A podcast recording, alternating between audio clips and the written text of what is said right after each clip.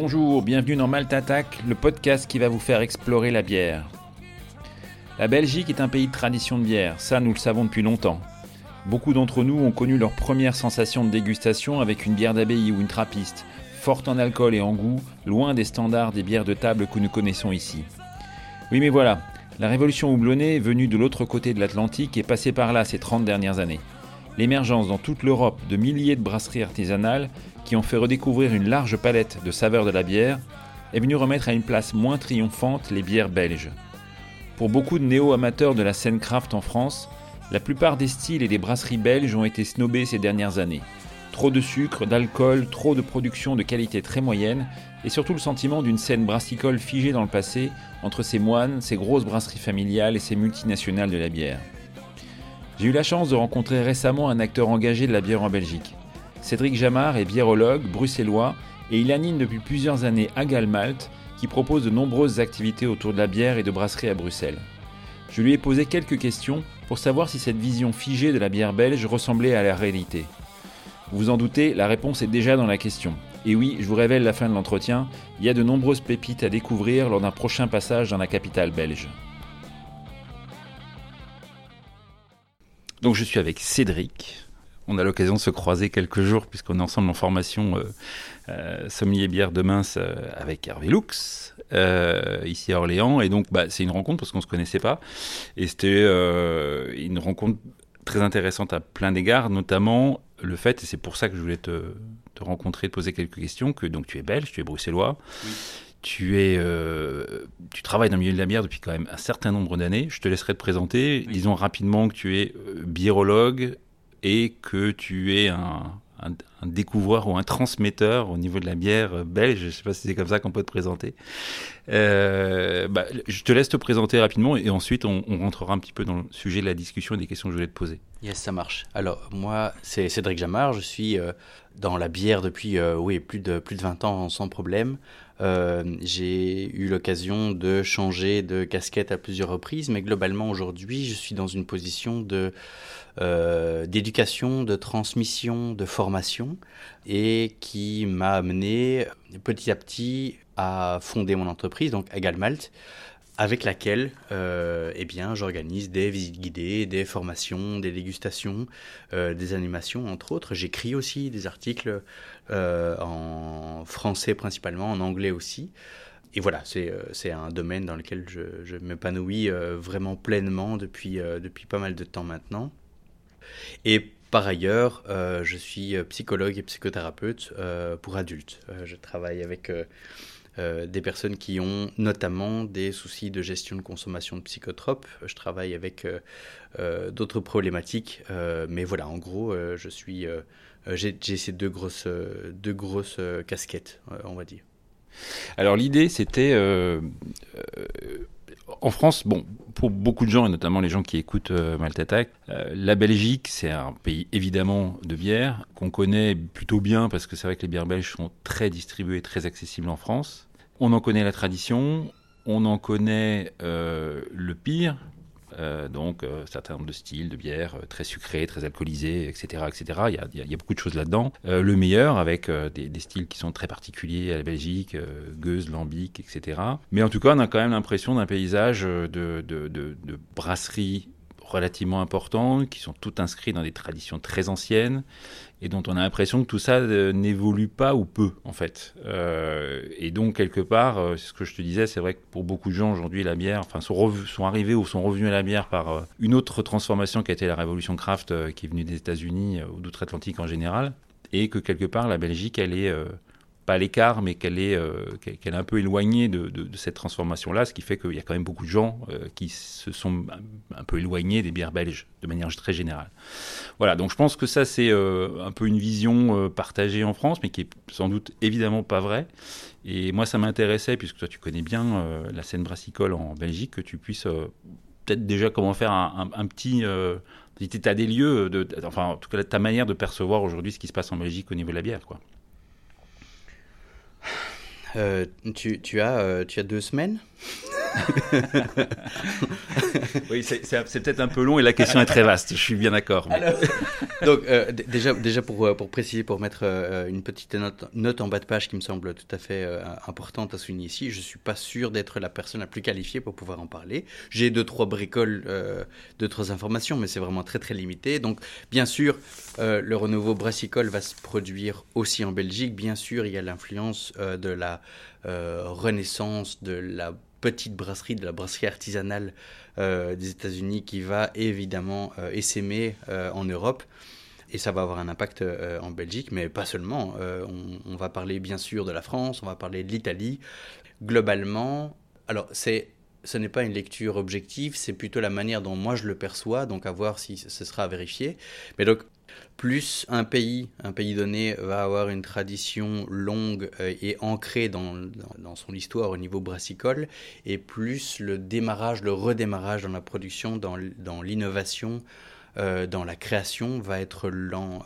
Euh, à l'opposé, par exemple, je, reprends l'exemple de l'Italie, mais on peut parler de l'Espagne aussi, des pays qu'on n'attendrait pas euh, se, réveiller sur la scène brassicole, étant donné qu'ils n'ont pas ce, passif, ils n'ont pas non plus euh, ce poids, euh, cette attente au niveau historique, au niveau culturel, eh bien, vont pouvoir se permettre de, de créer, d'innover, d'inventer et de véritablement bouleverser, je pense vraiment, la scène brassicole artisanale. Alors, bien sûr, à l'intérieur de leur propre pays, bien sûr dans les pays voisins, bien sûr euh, en Europe, mais globalement au niveau mondial, euh, il y a des pays comme ça qui ont euh, laissé une trace culturelle, gustative, de travail au niveau technique, une trace vraiment tangible, vraiment importante sur la scène brassicole.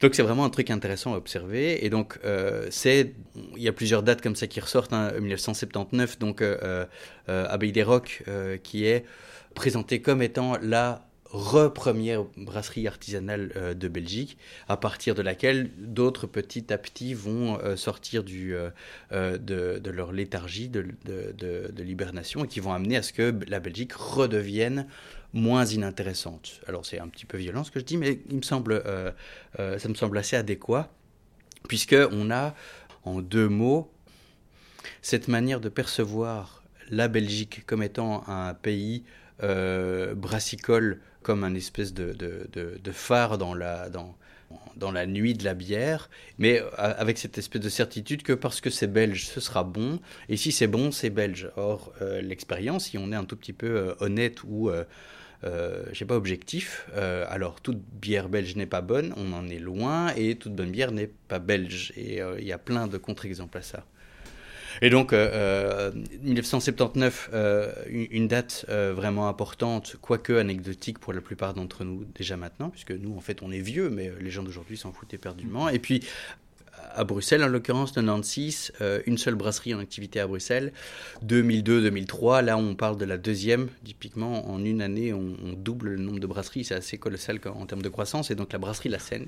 Et à partir de là, on en arrive à ce que finalement aujourd'hui, on est une, allez, euh, entre 30 et 40, mais plutôt 40 euh, acteurs sur la scène brassicole bruxelloise. Et donc on est, on est passé de 1 à 30-40 en moins d'une vingtaine d'années à Bruxelles. Un peu plus d'une vingtaine d'années, mais globalement c'est ça, oui, ça, ça, a vraiment euh, gonflé. Alors c'est une histoire vraiment passionnante parce que euh, d'un point de vue euh, historique dans, dans, le, dans, la succession des événements, mais aussi d'un point de vue systémique, la manière dont ça, ça, ça a fonctionné, c'est une histoire vraiment passionnante qui, qui justement inspire une grande partie de mon travail aujourd'hui. et c'est de voir aussi certains acteurs ont, sont apparus et d'autres ont, ont, déjà commencé à disparaître.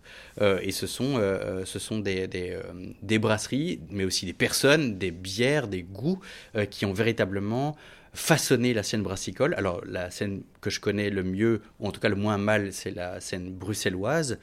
Euh, mais euh, voilà, au, niveau, euh, au niveau du pays et globalement au niveau de l'Europe, il y a comme ça quelques brasseries qui ont eu énormément d'impact. et je pense Bruxelles en compte quelques-unes, mais on est loin d'être les seuls. Quelques-unes, alors tu as parlé de la brasserie de la Seine, mais c'est quoi le, paysage bruxellois dans, les brasseries alors intéressantes selon tes goûts ou en tout cas ton, ta perception? Bah c'est, euh, euh, c'est, pour moi, c'est très bigarré. Je vais, je vais pas donner de nom d'une part parce que là, par cœur, je ne les connu, je ne me rappelle plus de toutes, même si j'ai rencontré la plupart euh, personnellement. Euh, c'est si on doit résumer la bière, bruxelloise ou si on doit la présenter, c'est déjà quelque chose d'éclaté, c'est très bigarré, avec euh, des inspirations belgo-belges, mais aussi avec des, inspirations historiques, mais aussi avec des inspirations euh, d'autres cultures. Et on se retrouve avec une très très grande variété au niveau gustatif, au niveau technique, mais aussi une très grande disparité au niveau gustatif. Et c'est ce qui fait que globalement, sans être, pense excessif, on peut considérer que on peut tout à fait trouver son, son bonheur simplement en restant à Bruxelles au niveau gustatif. Mais ça n'empêche pas de vouloir voyager si on va aller ailleurs, évidemment. Hein. Mm. mais en tout cas, c'est pas possible de, de pointer l'une ou l'autre pour la bonne et simple raison que, en fonction de nos goûts personnels, de, de nos, de nos objectifs, de de, ce qu'on a envie d'avoir comme expérience, eh bien, l'une ou l'autre pourrait mieux convenir. Donc il y a vraiment le choix. Alors ce renouveau, en fait, il est, euh, alors, de ce que je comprends, il est, il est deux aspects. Tu as euh, le renouveau de la tradition.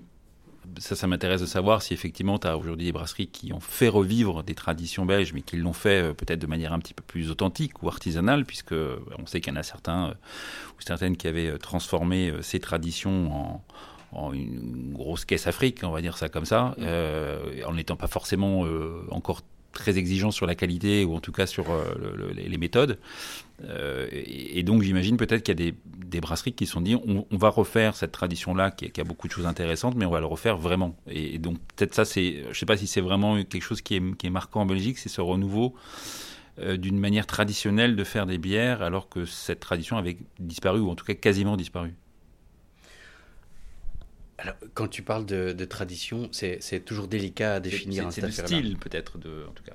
Mais, même ça, je suis, je suis un peu euh, circonspect avec la, avec la notion de style. Mais au niveau traditionnel, tiens, si on parle de tradition de bière à Bruxelles, on va forcément, a priori, penser d'abord, probablement la plupart du temps, euh, à la spontanée, au lambic. Et donc, pendant tout un long paquet d'années euh, dans l'histoire contemporaine à Bruxelles, il y avait Cantillon et c'est tout. Il suffit de remonter euh, à 100, 150, 200 ans, et il y en avait beaucoup plus évidemment. cette partie de l'histoire-là est vraiment, euh, vraiment super intéressante. Et donc aujourd'hui, il y a heureusement euh, d'autres acteurs qui sont venus sur, sur, cette scène brassicole et qui permettent d'avoir une certaine variété au niveau gustatif et aussi de, permettre à ce que sur une base plus ou moins commune, disons, en étant assez grossier, on a une très grande variété en termes de manière de, le concevoir, ce lambic, donc fermentation spontanée avec de la levure sauvage, avec un peu de froment dedans, mais euh, la manière de le travailler, mais aussi la manière de le, comprendre, la manière de le servir, la manière de l'expliquer. Et cette variété, pour moi, est tout à fait saine. Ça permet justement d'avoir accès à éventuellement plus euh, d'atomes crochus, plus de, de diversité au niveau gustatif, mais pas seulement, au niveau de, de, la compréhension du produit, mais pas seulement, au niveau des objectifs gustatifs, mais pas seulement. Donc de ce côté-là, c'est plutôt cool. Il y a, a, d'autres euh, choses qui peuvent venir euh, euh, titiller ce concept de tradition. Et là, on peut parler, tiens, tu, tu, mentionnais cette histoire de style. tiens, des saisons, par exemple. Il y a plusieurs brasseries à Bruxelles qui mettent en avant des saisons. Alors après, essayer de définir ce bazar, ça va être compliqué. Mais en l'occurrence, euh, on peut trouver différentes variétés, différentes déclinaisons euh, d'une bière qui, d'une bière qui peut s'appeler euh, éventuellement saison. Mais donc, la tradition, enfin refaire revivre quelque chose à Bruxelles, j'ai l'impression que c'est déjà simplement déjà le fait de euh, d'envisager euh, de se lancer dans la production de bière à Bruxelles, c'est déjà en soi quelque chose de, euh, d'intéressant puisque ce n'est pas quelque chose de neuf, ce n'est pas quelque chose qui émerge seulement maintenant, ce n'est qu'une reviviscence au niveau de la production, au niveau de, de travail industriel à Bruxelles. Alors après, on peut, on peut développer ce truc-là parce que dans, rien qu'en se promenant à Bruxelles, on peut trouver énormément de petites traces par-ci par-là d'un passé absolument glorieux euh, euh, au niveau brassicole. Et, donc, euh, on, revient de loin. Hein, est-ce que tu as, comme en France, euh, des, enfin, ce, renouveau, il passe aussi par beaucoup de micro, pico brasseries euh, menées par des gens, euh, enfin, qui débarquent un peu de nulle part ou qui ont été brasseurs amateurs ou qui décident un jour de se lancer à créer une brasserie, qui est quand même un peu ce qu'on voit aujourd'hui en France avec près de 2500 brasseries. Est-ce que c'est un phénomène qu'on trouve aussi en Belgique? Moi, je me pose toujours la question, c'est parce que effectivement, on sait qu'il y a des grosses brasseries. Il y a des gros groupes, hein, euh, bon voilà, AB InBev est né en Belgique, hein, n'oublions pas, euh, qu'il y a des grosses brasseries familiales qui sont là depuis euh, parfois un siècle, un siècle et demi, voire plus. Donc je me dis, quelle est la place aujourd'hui dans un pays comme ça de, de, de, picots ou en tout cas de petits brasseurs qui disent, allez, j'adore la bière, je sais à peu près en faire, je me lance?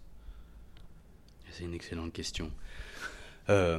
pour l'avoir posé plus ou moins en ces termes auprès des, des acteurs de la bière euh, bruxelloise, eh bien, euh, ma conclusion, c'est qu'on ne peut pas arriver à une question, une réponse euh, unanime. Il n'y a, y a, pas de, réponse unique à ça. je vais prendre plusieurs aspects. au niveau de la saturation du marché, par exemple, en fonction de ton interlocuteur, la réponse va être soit ben, il n'y a plus de place, ou au contraire, ben, allons-y, les, portes sont ouvertes.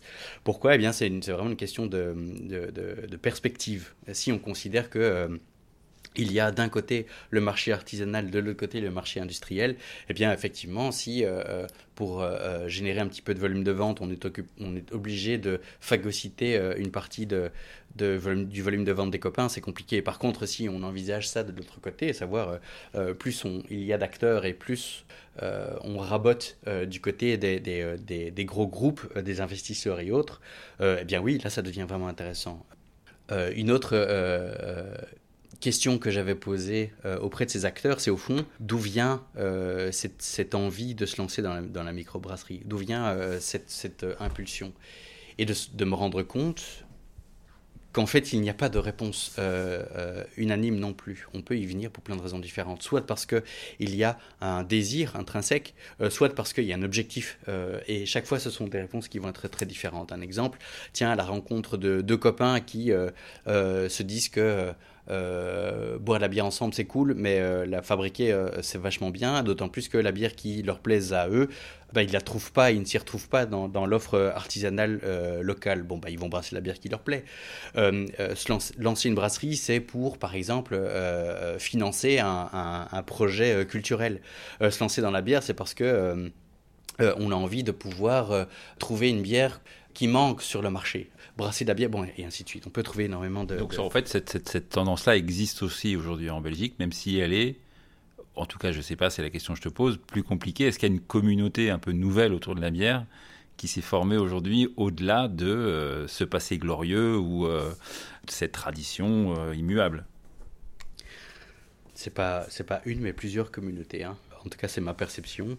On doit pouvoir envisager les consommateurs, les consommateurs qui peuvent se retrouver euh, euh, à goûter des choses qu'ils ne connaissent pas avec cette démarche euh, active de découverte, ou au, contraire des, des, gens qui se retrouvent simplement à être confrontés ou en tout cas embarqués dans des établissements dans lesquels il n'y a rien d'autre que de la bière artisanale. Alors malheureusement pour eux, ils vont devoir goûter des choses qu'ils ne connaissent pas et bam, révélation s'il y a des communautés de, consommateurs avec des degrés divers d'implication dans, dans la démarche, il y a aussi des communautés euh, de producteurs, euh, qu'on parle de, euh, des ingrédients, mais là je ne me lancerai pas trop là-dedans, mais au niveau des, travailleurs des, brasseries, et on doit très clairement pouvoir distinguer les entités commerciales des personnes qui travaillent dedans.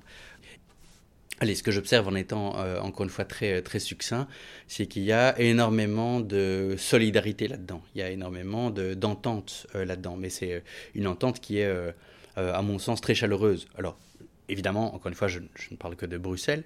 Et tout n'est évidemment pas rose, on en est loin. Et, bien sûr, il y, a, certains endroits où ça, où frictionne, où il y a des tensions, voire même des inimitiés. Mais ceci étant dit, ce à quoi ça ressemble, c'est que globalement, ce. Allez, on va être un petit peu optimiste, ce, ce pôle culturel, cette euh, reviviscence euh, brassicole amène euh, plutôt des valeurs positives. On n'est pas du tout, on est vraiment aux antipodes, alors on revient avec ce truc-là, de la tradition, en tout cas de l'image d'épinal de la bière belge, très sucrée, très alcoolisée, très, très saturée. On est plutôt sur euh, des gens qui sont créatifs, inventifs, des gens qui euh, permettent à ce, que d'autres personnes puissent travailler. On est euh, sur de, la, de l'innovation technologique, mais aussi sur de la créativité gustative, mais pas seulement, au niveau artistique, hein, au niveau des étiquettes, mais pas seulement. on est vraiment sur quelque chose qui, s'il y a reviviscence, ce n'est pas du même. On n'est plus du tout dans quelque chose du... On reste à se conforter dans ses, dans ses acquis, on est plutôt dans, dans, dans la création, dans, dans l'innovation. Dans Donc c'est vraiment quelque chose de en tout cas de mon point de vue, plutôt positif. Euh, il y a plusieurs communautés et ça, ça grossit, ça grandit, c'est bien. Ah, c'est bien. Euh, est-ce que tu as. je vais te demander plein de brasseries à me citer parce que je pense que les gens qui écoutent euh, se disent la prochaine fois je vais à Bruxelles et j'ai envie de découvrir des choses. Oh là là. C'est pas facile, hein je vais te demander quelques-unes. Alors, ah, peut-être, je, te laisse noter, mais avant ça, je voulais quand même que tu me parles de l'initiative dont tu as été acteur hein, sur, sur les questions de sexisme dans le milieu brassicole. Oui parce que bah, effectivement en France euh, c'est un mouvement qui s'est développé euh, et, qui continue, mais en Belgique il y a également le même euh, processus, la même mobilisation. Et bah, je, je, trouve intéressant que peut-être tu en dises deux mots parce qu'on le connaît peu finalement ici, donc si tu veux bien en parler, parce que tu nous en as déjà parlé, enfin en tout cas moi ou genre de formation, mais voilà. On est, je, vais, je vais partir de là, on est euh, euh, début de l'année 2020.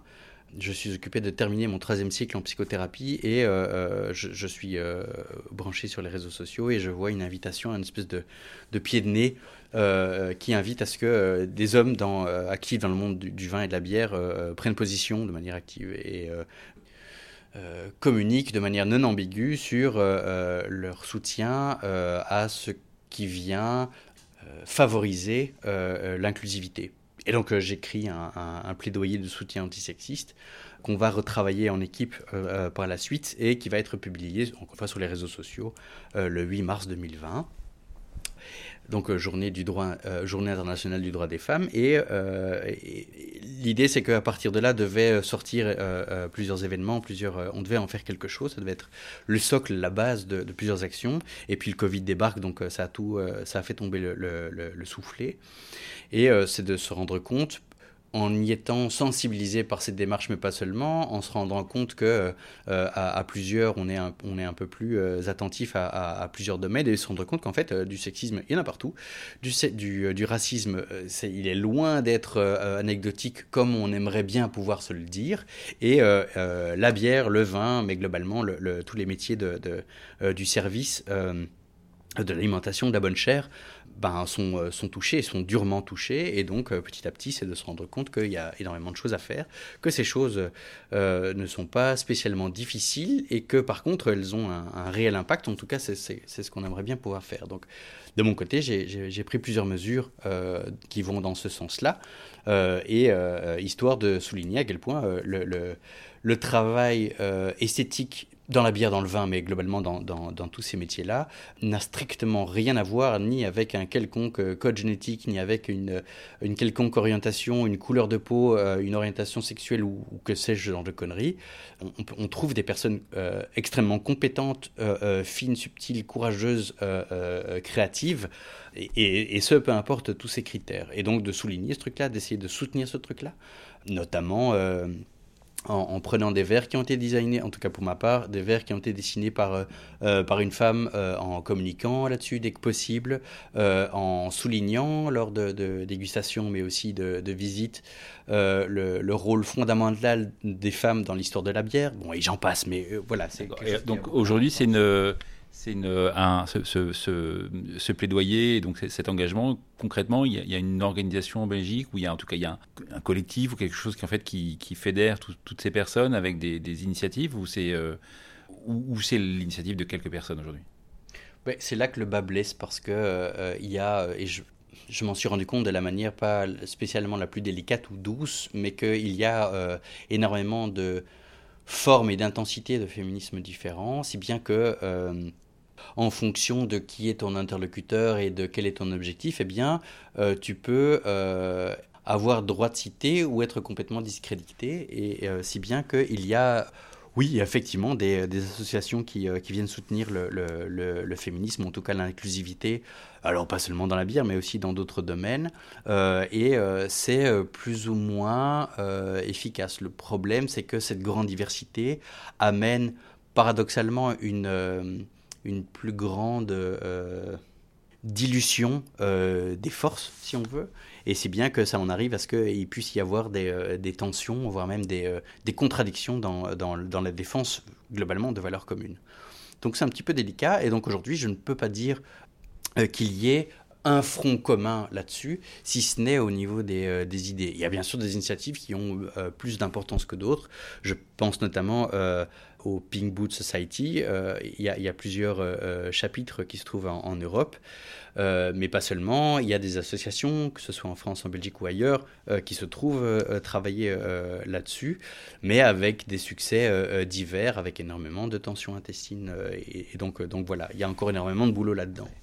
Pour terminer là-dessus, le, le, plaidoyer dont tu as parlé, il est accessible, on peut le trouver euh, en ligne. Il, a, il peut donner au moins un nom ou, une manière de le, retrouver. Oui, bien sûr. Il a été, euh, il a été publié euh, sur.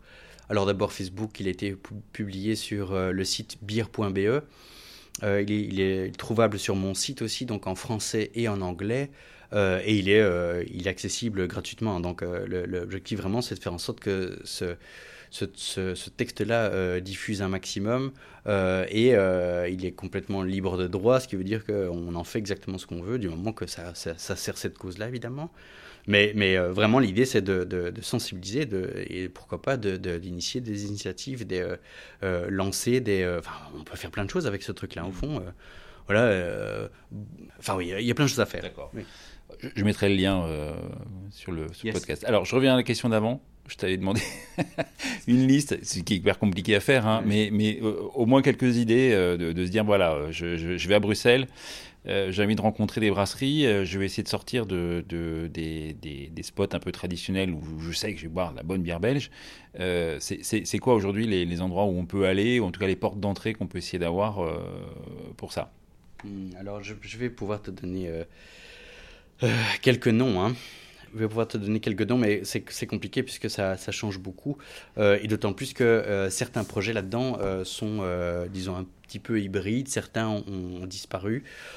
En en citant quelques-uns sans en oubliant d'autres, j'ai l'impression d'en favoriser certains plutôt que d'autres. C'est un petit peu délicat. Cependant, je peux noter je ne sais pas si c'est utile de faire une liste exhaustive au fond. Non, mais s'ils ont quelques-unes, on, sait que tu en oublieras, il n'y a pas de problème. J'espère qu'ils t'en voudront pas. Mais... J'espère bien, oui.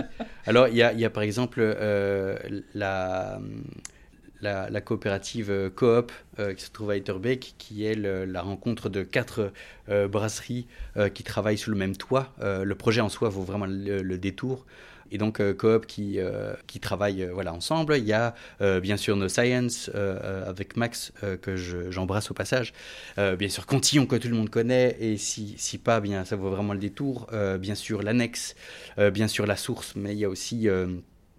en Stommelings, on peut parler certainement de l'Ermitage sans faire l'impasse de illégal, forcément, le, le, projet vaut en, vaut en soi euh, le, déplacement. Euh, on va parler de Mazette, qui est aussi une brasserie coopérative, une brasserie euh, strictement locale qui fait à la fois brasserie, boulangerie et petit resto qui balance des trucs à tomber par terre. Il y, a, enfin, il y en a plein d'autres. Et globalement, comme je l'ai dit tout à l'heure, on peut trouver bière à son palais, pas chaussure à son pied, mais c'est la même chose. Euh, euh, du, côté de, du côté de Bruxelles, il y a énormément de choses qui s'y passent. Et tu, on, peut trouver tous ces, tous ces, toute cette, alors cette liste, ou en tout cas ce recensement euh, plus ou moins complet quelque part? Non. sur ton site? Non, on ne peut pas trouver cette liste parce qu'elle bouge beaucoup et elle se nourrit eh bien, de, de, l'incapacité, de l'impossibilité des brasseurs que j'ai rencontrés, euh, que j'ai interviewés, à justement euh, en faire une liste exhaustive. C'est de se rendre compte à quel point, bah oui, en fait, c'est un petit milieu, c'est un milieu euh, avec très peu d'acteurs, dans lequel l'information ne, circule, pas aussi de manière aussi fluide que ce qu'on voudrait bien. Et donc, c'est vraiment intéressant de voir ça aussi. Ok, donc je, je, reprendrai tous tes noms et je mettrai quelques liens pour ceux qui existent pour, pour pouvoir voir d'autres informations. Alors, euh, pour terminer, puisqu'on a déjà pas mal, euh, en tout cas, survolé, on va dire, la question euh, de la, scène brassicole belge, est-ce que tu peux parler un peu de ce que tu fais si les gens de passage à Bruxelles ou autres ont envie de, savoir notamment tes, tes beer tours, tes visites, etc. Parce que tu fais énormément de choses autour de la bière, et pas que, hein, mais donc voilà, si tu veux présenter rapidement tout ça, je te laisse, vas-y. Alors donc j'ai fondé Agalmalt pour officialiser mon travail dans la bière et euh, comme je l'ai dit, mon travail c'est euh, de permettre à ce que mes clients euh, deviennent autonomes et indépendants dans le monde de la bière. Qu'on aime la bière ou pas, c'est pas grave. L'objectif, c'est vraiment de, se donner des repères pour pouvoir se, bah, se débrouiller là-dedans sans qu'on ait besoin d'un quelconque guide et sans qu'on ne prête tout crédit euh, au discours courant qui globalement est, euh, truffé d'erreurs et d'approximations. Et donc euh, je le fais au moyen de visites guidées, je le fais avec des conférences, je le fais avec des, des food pairing, avec des, des, dîners à la bière, mais aussi avec des, des rencontres bière et chocolat, bière et pain, bière et fromage et j'en passe, des activités de team building pour les entreprises. Et euh, ça se passe auprès de plusieurs brasseries. Euh, j'ai euh, des, contacts privilégiés avec plusieurs d'entre elles et avec lesquelles je permets à ce que leurs clients, mais aussi d'autres, puissent voir l'envers du décor, ce qui se trouve derrière le, leur canette, derrière leur bouteille, derrière le, leur verre, et de se rendre compte que d'une part, c'est extrêmement simple, et éminemment complexe. Et c'est vraiment un plaisir euh, de se rendre compte que, euh, eh bien, il faut pas grand-chose pour euh, s'approcher de la bière, pour se s'émerveiller avec la bière. Et ça, ça fait partie vraiment de, mes, des grands plaisirs de mon boulot.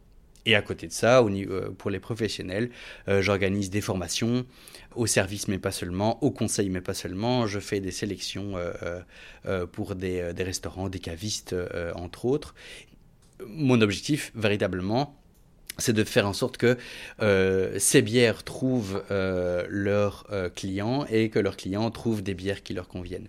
C'est vraiment ce truc de matchmaking. Voilà. Mmh. Alors les brasseries que tu fais découvrir, il y a Cantillon alors, je guide chez Cantillon depuis euh, plus de 14 ans maintenant. Euh, je, je, guide à, à l'Ermitage, je m'occupe de l'annexe, je m'occupe de la source, je m'occupe dans Stummelings, euh, je m'occupe de la coop. Voilà. Tu as quelques liens avec De Rank également?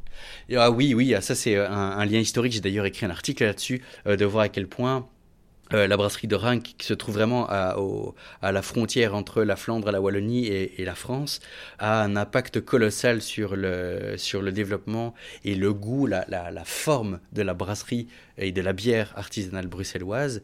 Et donc, euh, oui, c'est le, le, genre de choses que je, que je peux organiser aussi, des, euh, des voyages de Bruxelles vers, euh, vers de Rank et la région de, de, de là-bas euh, pour découvrir ce qu'eux ont à offrir. Et globalement, ça dépote. Enfin, oui, c'est vraiment très, très gai à faire. Notamment en France, celle qu'on connaît le plus, hein, qui est la plus connue de De Rank, qui est donc la fameuse XX Bitter, qui est quand même l'une de leurs bières phares et l'une de celles qu'on découvre avec beaucoup d'étonnement quand, euh, euh, quand, quand, on démarre dans la bière et qui ressemble tellement peu finalement à ce qu'on connaît des bières belges qu'elle est quand même assez surprenante. Oui, on est vraiment aux antipodes de, euh, du, euh, du stéréotype euh, de, la, de la bière belge. On est vraiment aux antipodes puisqu'on n'est pas du tout sur du sucré, on n'est pas du tout sur de l'alcoolisé, on n'est pas du tout sur de l'accessible, on est sur une, une bière allez, pour le dire très grossièrement, euh, paf dans ta gueule. On, a, on a euh, plus de 60 IBU, euh, on a une bière très légère en alcool, à 6,2. Et c'est une bière qui, dès le départ, présente sa carte de visite en disant c'est ici, chez moi, c'est sans concession. Tu m'aimes ou tu dégages. Et ce truc-là marche très très bien parce que euh, non seulement ça peut déjà en soi euh, plaire parce que c'est très amer, c'est sec, euh, c'est une bière assez nerveuse en bouche, mais en plus de ça, si euh, dès le départ, elle n'est pas accessible, euh, avec de l'explication, avec la compréhension, avec euh, un petit peu d'expérience, et eh bien, une fois qu'on on, on y met l'orteil, bah, le reste suit sans problème. Et donc, voilà, à titre tout à fait personnel, même si je n'aime pas particulièrement euh, ni l'alcool ni être sous. Oui, je, je dois boire une, une, une, petite, une, petite, euh, une petite quantité d'X6 euh, pour mon petit plaisir personnel, parce que globalement, l'amertume, c'est un truc merveilleux, quoi, oui. de base. Bon, merci Cédric. Alors, j'ai toujours une question euh, à la fin. J'aurais dû t'en parler dès le départ, mais c'est pas grave. Euh, tout le monde tenu. Non, ah. tout le monde, c'est pas ça. Euh, non, ce que, ce que je fais toujours au monde, à la fin de, de l'épisode, c'est que je passe un peu de musique et ouais. je demande à la personne que j'interviewe qu'est-ce qu'elle adore écouter. Alors, en l'occurrence, toi, tu n'es pas brasseur, mais quand tu bois une bonne bière, est-ce que tu aurais un, un artiste, un morceau que tu aurais envie de faire partager? Non, merde. Ça, merci, merci, pour le piège, tu sais. Ouais, je sais euh, tu d'abord. Ben, j'en ai pas un, j'en ai 60 environ. Alors, je trouve que tu choisisses un dans les 60. Oh merde. Allez, le premier qui me vient, c'est Sigur Rós. Mais tu vois, c'est euh, c'est, euh, extrêmement éclectique. Mais donc, ouais, Sigur Rós, euh, je pourrais aussi bien parler d'Underworld. euh, Gustave Mahler, je pourrais parler de. D'accord. Ouais, donc. euh, euh, David Sylvian, Brian Eno, enfin tu vois, c'est euh, assez, euh, assez bordélique tout ça. Mais globalement, tiens, euh, là maintenant, euh, vu mon état de fatigue et vu les deux semaines qu'on vient de se prendre dans les pattes, je serais plutôt sur un truc, euh, euh, tu sais, euh, euh, euh, calme, chill. Ouais, Brian Eno, ouais, un truc, tu sais, euh, vraiment calme, qui n'est pas obligé, enfin, t'es t'es pas obligé de, de- de réfléchir, de, de creuser les méninges pour essayer d'en trouver euh, quelque chose. Mais euh, tu sais, parfois, tu peux avoir les larmes qui coulent toutes seules simplement en étant euh, exposé à juste de la beauté pure. Et ben voilà, un truc comme ça. Là, très bien. Brian et nous, alors, on va essayer de trouver quelque chose de bien. Parfait. Parfait. Bon, merci Cédric. Bisous. Voilà, j'espère que cette rencontre vous a intéressé et qu'elle vous a donné l'envie de découvrir autrement les bières et les brasseries de Belgique. Vous trouverez dans le petit texte de présentation de cet épisode quelques noms et contacts de brasseries bruxelloises, ainsi que les liens évoqués par Cédric pendant notre entretien. Un peu de pub enfin pour vous dire que Malte c'est aussi une activité d'atelier dégustation autour de la bière et de la biérologie. Si vous êtes intéressé pour organiser un événement en région parisienne, un atelier de groupe, une initiation, une dégustation bière et fromage, ou une visite dans une brasserie, n'hésitez pas à me contacter, les liens sont en bio. N'hésitez pas enfin à vous abonner à ce podcast et à en parler autour de vous. On se quitte donc en douceur avec Brian Eno, le morceau s'appelle Always Returning.